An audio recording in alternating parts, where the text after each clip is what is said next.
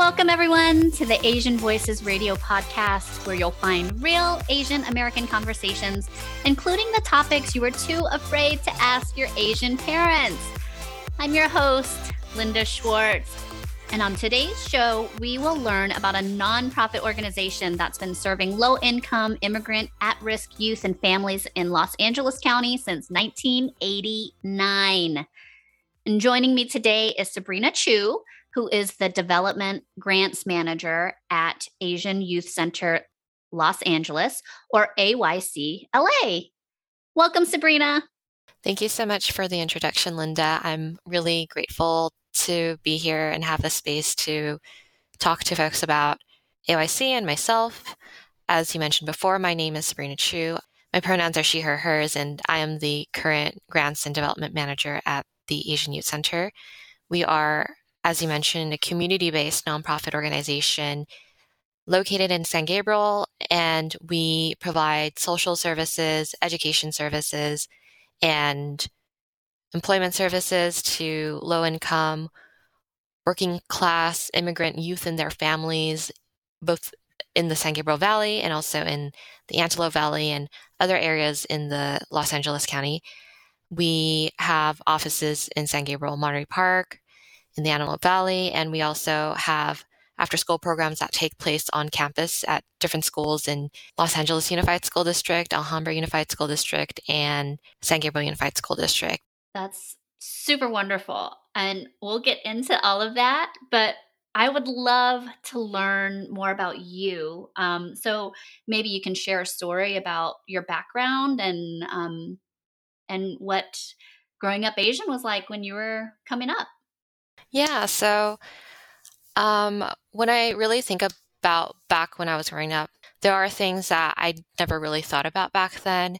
So the one of the interesting things about my family's immigration story is that we actually my parents immigrated twice in their lifetime and they're both originally from Taipei, Taiwan, and they met in Bogota, Colombia, actually as restaurant workers there. And they lived there for 10 years. They got married, and my sister was born there, and they were already immigrants there, right? And they had this decade of being immersed in a culture that was already different from their own. Both of my parents learned how to speak Spanish. My sister went to elementary school there and went through the education system there. And they had settled there for about a decade. And then I was born here. I was born in Monterey Park. We eventually moved alongside um, other members of the family to the United States. And we moved to LA probably the late 90s, early 2000s. And I think something that, you know, I didn't really have a, a, a, a clear idea of what they went through uh, doing, you know, immigrating twice. Because when you when you immigrate to a, a completely different country, you're pretty much starting from the beginning. And my parents started from the beginning twice.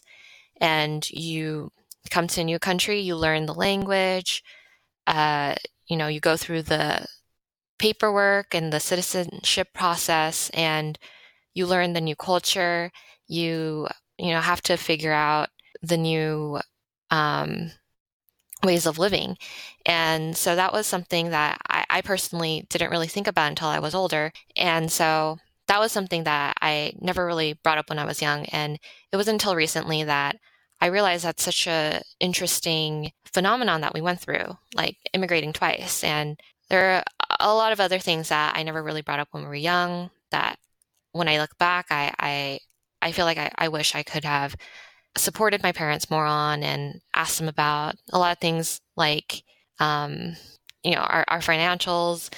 Even in adulthood, I always look back and just think about how how hard my parents worked to you know keep us afloat and wish I could have supported more doing that because again when you immigrate twice when there's those two layers of immigration you leave things behind and you have to navigate all these things on your own all over again. And sometimes you lose, you know, the linguistic capacity, you lose social support that you had in the country before you. And, you know, we always left things behind when um, we moved around. I think the money conversation is across the board. It, I don't think it's unique to people like us. I mean, I was I was poor growing up, and I think the money conversation is a, a universal conversation that we don't. It's like an unspoken um, thing. It's super taboo in a lot of families, whether you grow up rich or whether you grow up poor. For rich people, I think that it's taboo because they don't want to they don't want to speak about it because they have so much of it. And for poor people, it's like they don't want to speak about it because they don't have any of it. You know, so I think it's I think it's a universal conversation. So, what is that money conversation for you like now?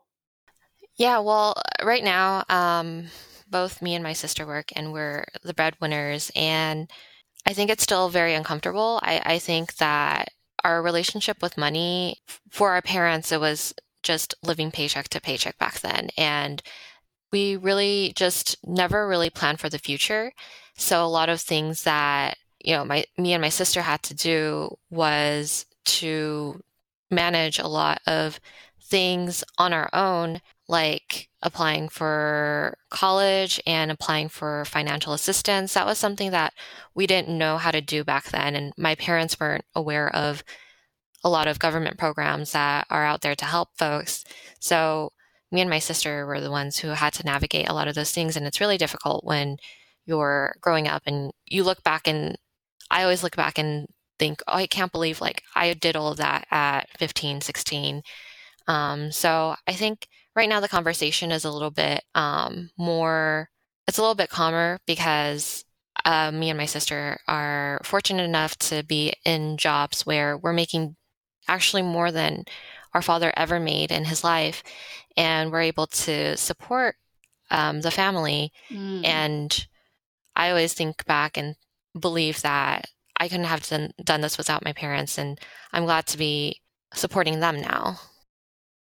Yeah, I, I think that, you know, what you're saying is is amazing because I I am one of those latch kid or latchkey kids also. I, I had to figure a lot of things out on my own because my parents were never around. My mom was working two to three jobs um, when i was growing up and and you know we i had to get myself on the bus and get myself back home after school and you know luckily i lived in a community with other lao kids and other lao families so some of those parents were home so it was kind of like this unwritten thing that when other parents were at work the the other lao parents would kind of you know keep an eye on their kids.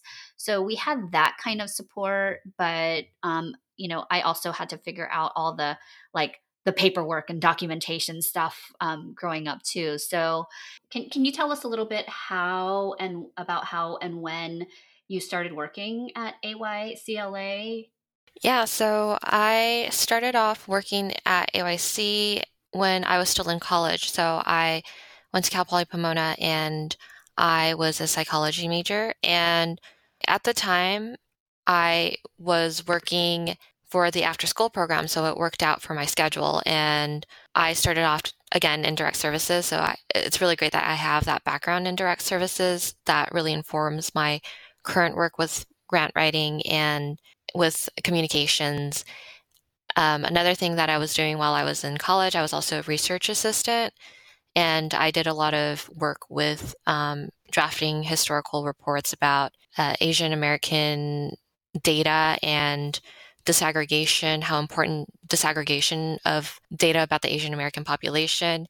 And I, during that time, I actually saw a lot of patterns and intersections of both nonprofit work and the things that I was learning about um, the importance uh, galvanizing the movement to disaggregate data about the Asian American population and community AYC was founded in 1989, and the 80s were pretty much that period of time when a lot of people from the private sector and a lot of people in government and people in nonprofit organi- uh, in the nonprofit sector all kind of came together and started to really criticize the model minority myth and the you know this idea that Asian Americans are all doing really well educationally and financially and economically when in reality if we actually analyze the data and we separate out a lot of the nuances, we see that there are folks that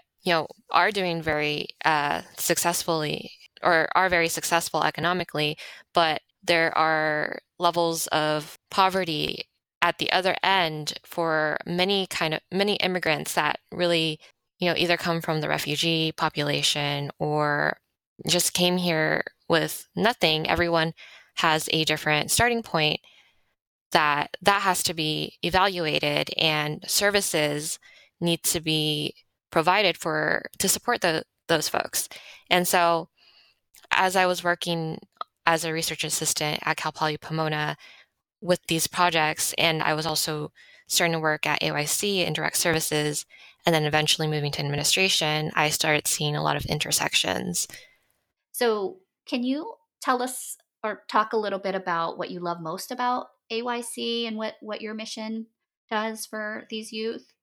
Yeah, so what I love the most about AYC it, is that it really is community based. So back when the pandemic started shutting down businesses and schools and other public spaces, we had to shut down our after school programs on campuses because of the safer at home order. And this meant a lot of things for everybody. It meant for many parents that they weren't going to be able to work. There was, you know, a lot of loss of income and jobs and there are a lot of students out there that rely on the food the lunch program at their schools. And so even though a lot of those core programs had shut down at that time for us, our after school programs, our in person programming, we recognized that instead food insecurity was starting to become a major issue in the community because of economic reasons, because of lack of accessibility, because of the closure of the schools. So we expanded a pre existing program called our emergency food program, and it operates under our education and community engagement department. And it had originally operated monthly. It was only one day per month where we had folks come on a first come, first serve basis and gave them these bags of groceries that could last pretty much that month that could make about 30 meals per bag. And it was only for that one day. And we, through that, we expanded so much during the pandemic because we recognized that food insecurity was a rising need. And there were other support services that we provide we provided during the pandemic. And these were all, you know, pre-existing barriers that low income families, immigrant families were facing even before the pandemic. But because of, you know, loss of jobs and income and public spaces being closed down, it really exacerbated a lot of those issues. So we expanded the emergency food program to daily operations. Uh, we went from one day per month to operating Monday through Friday from 8 to 4. And then we shifted to Tuesday through Saturday because parents and families were telling us they could only come in during on Saturday to pick up food. So we really based a lot of our operations off the needs of the community. And we asked online and through newsletters and through many campaigns for folks to help us sustain the program and help each other out, you know, help the community out. And people would come in with in kind donations of food, of fresh groceries, canned foods, even um, meat and frozen foods. Um, to make sure that everybody was being taken care of, that everybody had access to food. And eventually, we also had expanded to distributing PPE. There were, you know, there was a there was a limitation in how much PPE and certain hygiene products that people could buy back then. So we started getting donations from community members, our neighbors, of masks and baby wipes and diapers. And those were things that people were asking for. And so every time somebody had a request for something, we tried our best to, with our resources and our our connections, got those things so that they could be given to the community. So it was really a time where AYC became a central location where people were coming together to help each other. And I think that's something that was that that was really kind of kind of positive that came out through the closure of um, or through the pandemic that people were, were starting to show up for each other. And yeah, so since March 2020 to March 2021, we distributed over 400,000 meals to families in the community. Um, when originally we had only probably distributed maybe 60 bags per month. And I think seeing that growth is really great. That's pretty awesome. Um, and, you know, for me, what came forward while you were sharing that is that, you know, in times of need and in times of, in hard times, the only thing that we have to do to bring community together is to ask.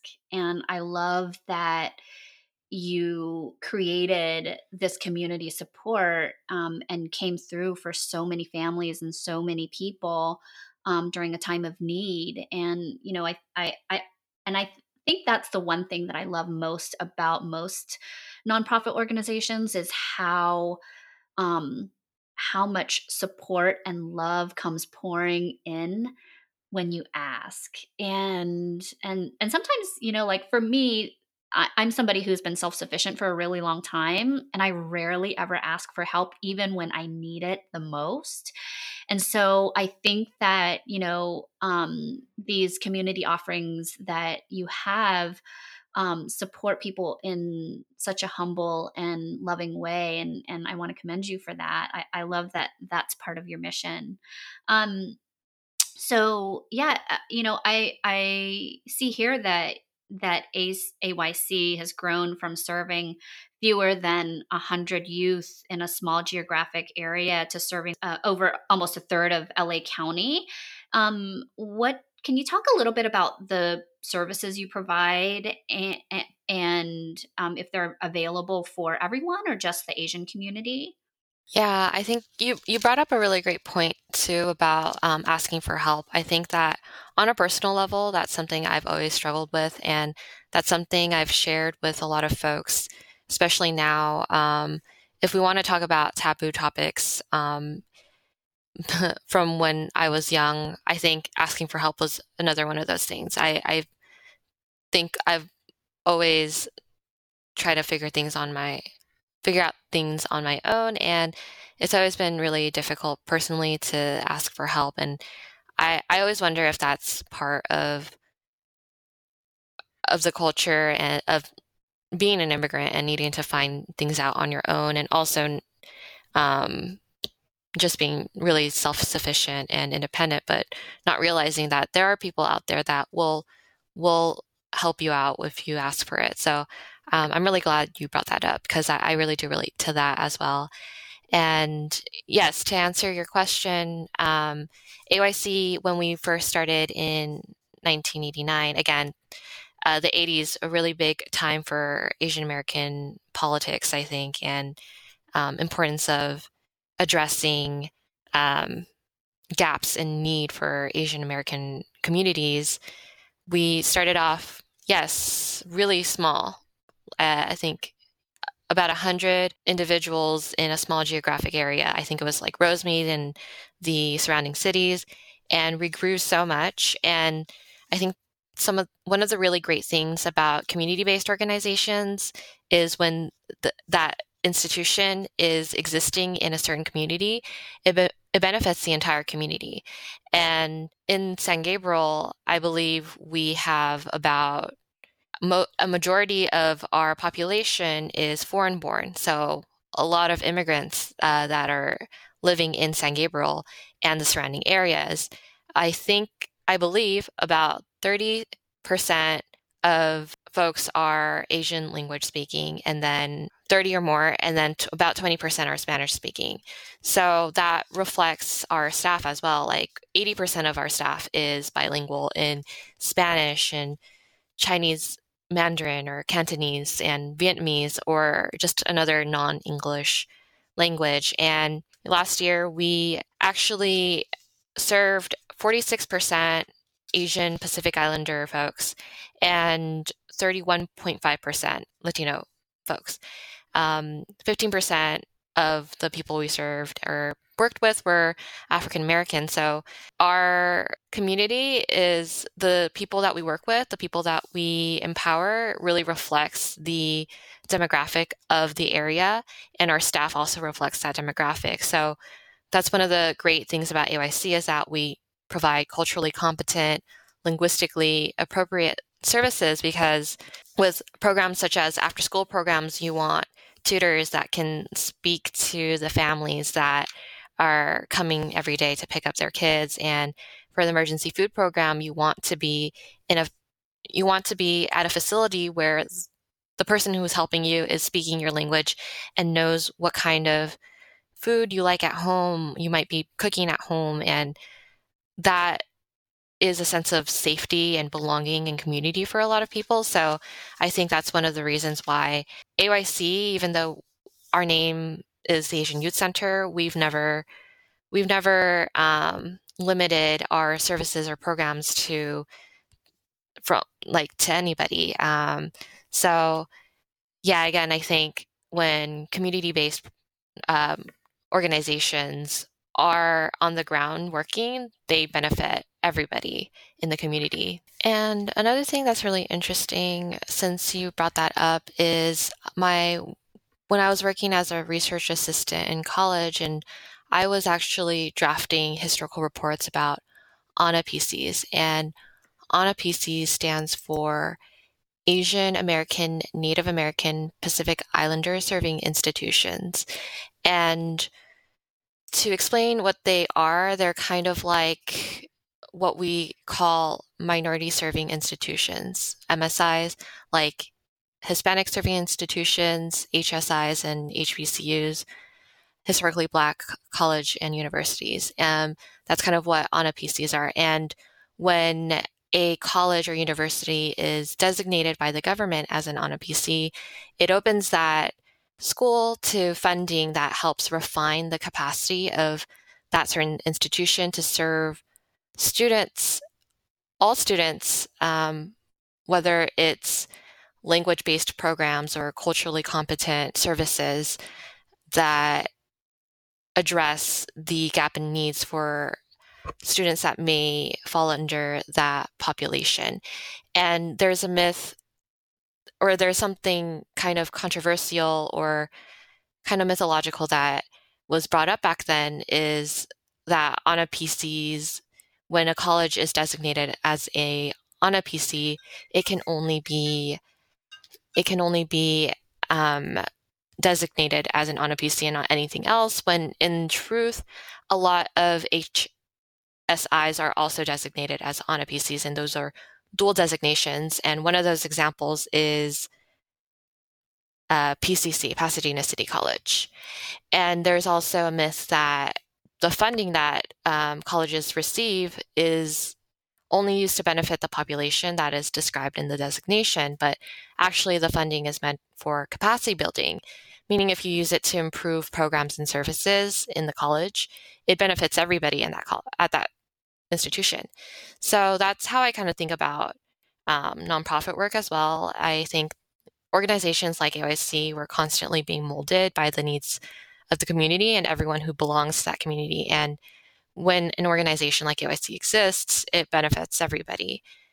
And as someone whose family came from a Latin American country, I think there's also a lot of overlap in what really is considered Asian and something else. That's great. Um, so I, I want to kind of switch gears a little bit and, and talk a little bit about your the, founding members and the people on um, staff and and on the board of AYCLA. So I just recently learned that one of the founding members is Congresswoman Judy Chu. Um, she became or you know prior to her being elected to congress so who are some of the key members and key personnel who currently work at ayc can you talk a little bit about that and share with us who they are Sure. So, yeah, our founding members include Mei To and Judy Chu. Uh, they started AYC in 1989. Currently, our so Mei To was our former executive director, and our current executive director is Michelle Freridge.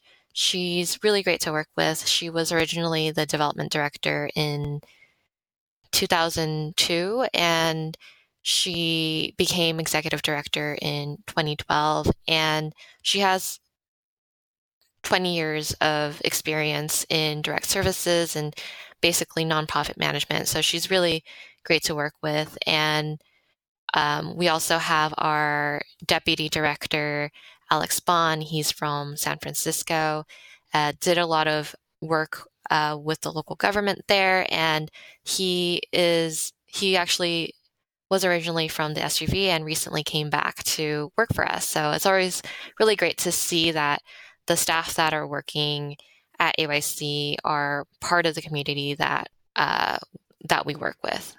I love that AYC offers these types of programs um, for the youth today. Can can you tell us a little bit about the services you provide? Some of the really exciting things going on right now with AYC are definitely our Stop Hate projects. So it's really a series of initiatives that we're taking to really address anti Asian sentiments and rising anti Asian harassment and violence, not only in the San Gabriel Valley, but nationwide. And also educate the community about you know anti-racism and social justice. So one of these projects we're partnering with Asian Americans Advancing Justice LA uh, to do bystander trainings in language. So, something really great about AYC is that we do a lot of language, uh, linguistically appropriate uh, services with the bilingual staff that we have. And so, these bystander trainings are being offered in Mandarin for the Chinese speaking community in the San Gabriel Valley and to anybody who needs it, really. And we're also partnering with APCON, so that's Asian Pacific Policy and Planning Council, APCON, to do a lot of COVID 19 education outreach for Spanish speaking population and Chinese speaking populations in the San Gabriel Valley. Um, that includes vaccination education, connecting people to uh, vaccinations, uh, dispelling myths about the COVID 19 vaccinations, and uh, the pandemic. And another thing we're partnering with Asian Americans Advancing Justice LA with is a community survey that's been distributed through phone banking, through online outreach, through text banking to almost 200,000 community members in the San Gabriel Valley to kind of gauge perceptions and collect personal accounts and experiences about anti racism and anti Asian sentiments and perceptions of what kind of services and programs could be provided to address those things. So that's a survey that has gone out during the summer, and hopefully by late fall, we'll have data disseminated and published so that it can inform AYC's work moving forward, as well as the work of local leaders and other organizations. And that's data that we really want to put out there and uh, be able to um, utilize so that we can develop programs and services that directly address those needs and concerns. And lastly, we have our youth and parent leadership development programs, YPLD programs, on dream centers in high schools located in Los Angeles Unified School District and Alhambra Unified School District that um, during the summer they had led a Summer of Justice program uh, called Pass the Mic, and they had workshops to really learn about social justice and learn about different issues. And they had their students and interns really culminate all of their work and everything they learned into a podcast project that uh, hopefully we'll, we'll be able to highlight and release and publish for folks to hear. And and then moving forward during the academic year the the idea is that those students will also be able to take what they learn and educate faculty and educate their their peers and really pass along that knowledge and so those are the things that are kind of we're working on right now in terms of addressing anti-Asian violence and, you know, fostering a community that is social justice based and also youth driven and youth led. That's super wonderful. Thank you, Sabrina, for coming on the show to share your personal story along with all the wonderful programs and services at Asian Youth Center. Thank you so much for having me. Thank you for giving me the space to speak. And uh, educate folks about what AYC does. And um, I just really appreciate the time. Nonprofit organizations play a vital role in strengthening and building healthy communities by providing critical educational, health, and social services and programs that contribute to economic stability and mobility. On behalf of Asian Voices radio listeners, I want to thank you, Sabrina, and everyone at Asian Youth Center Los Angeles for all the work that you do. To learn more about AYCLA and their programs, please visit aycla.org. Don't forget to subscribe to Asian Voices Radio as well as follow us on Facebook, Twitter, and Instagram. And join us next week for another exciting and thought provoking Asian Voices radio show. Until next week, I'm Linda Schwartz. Thanks for listening. Take care, everybody.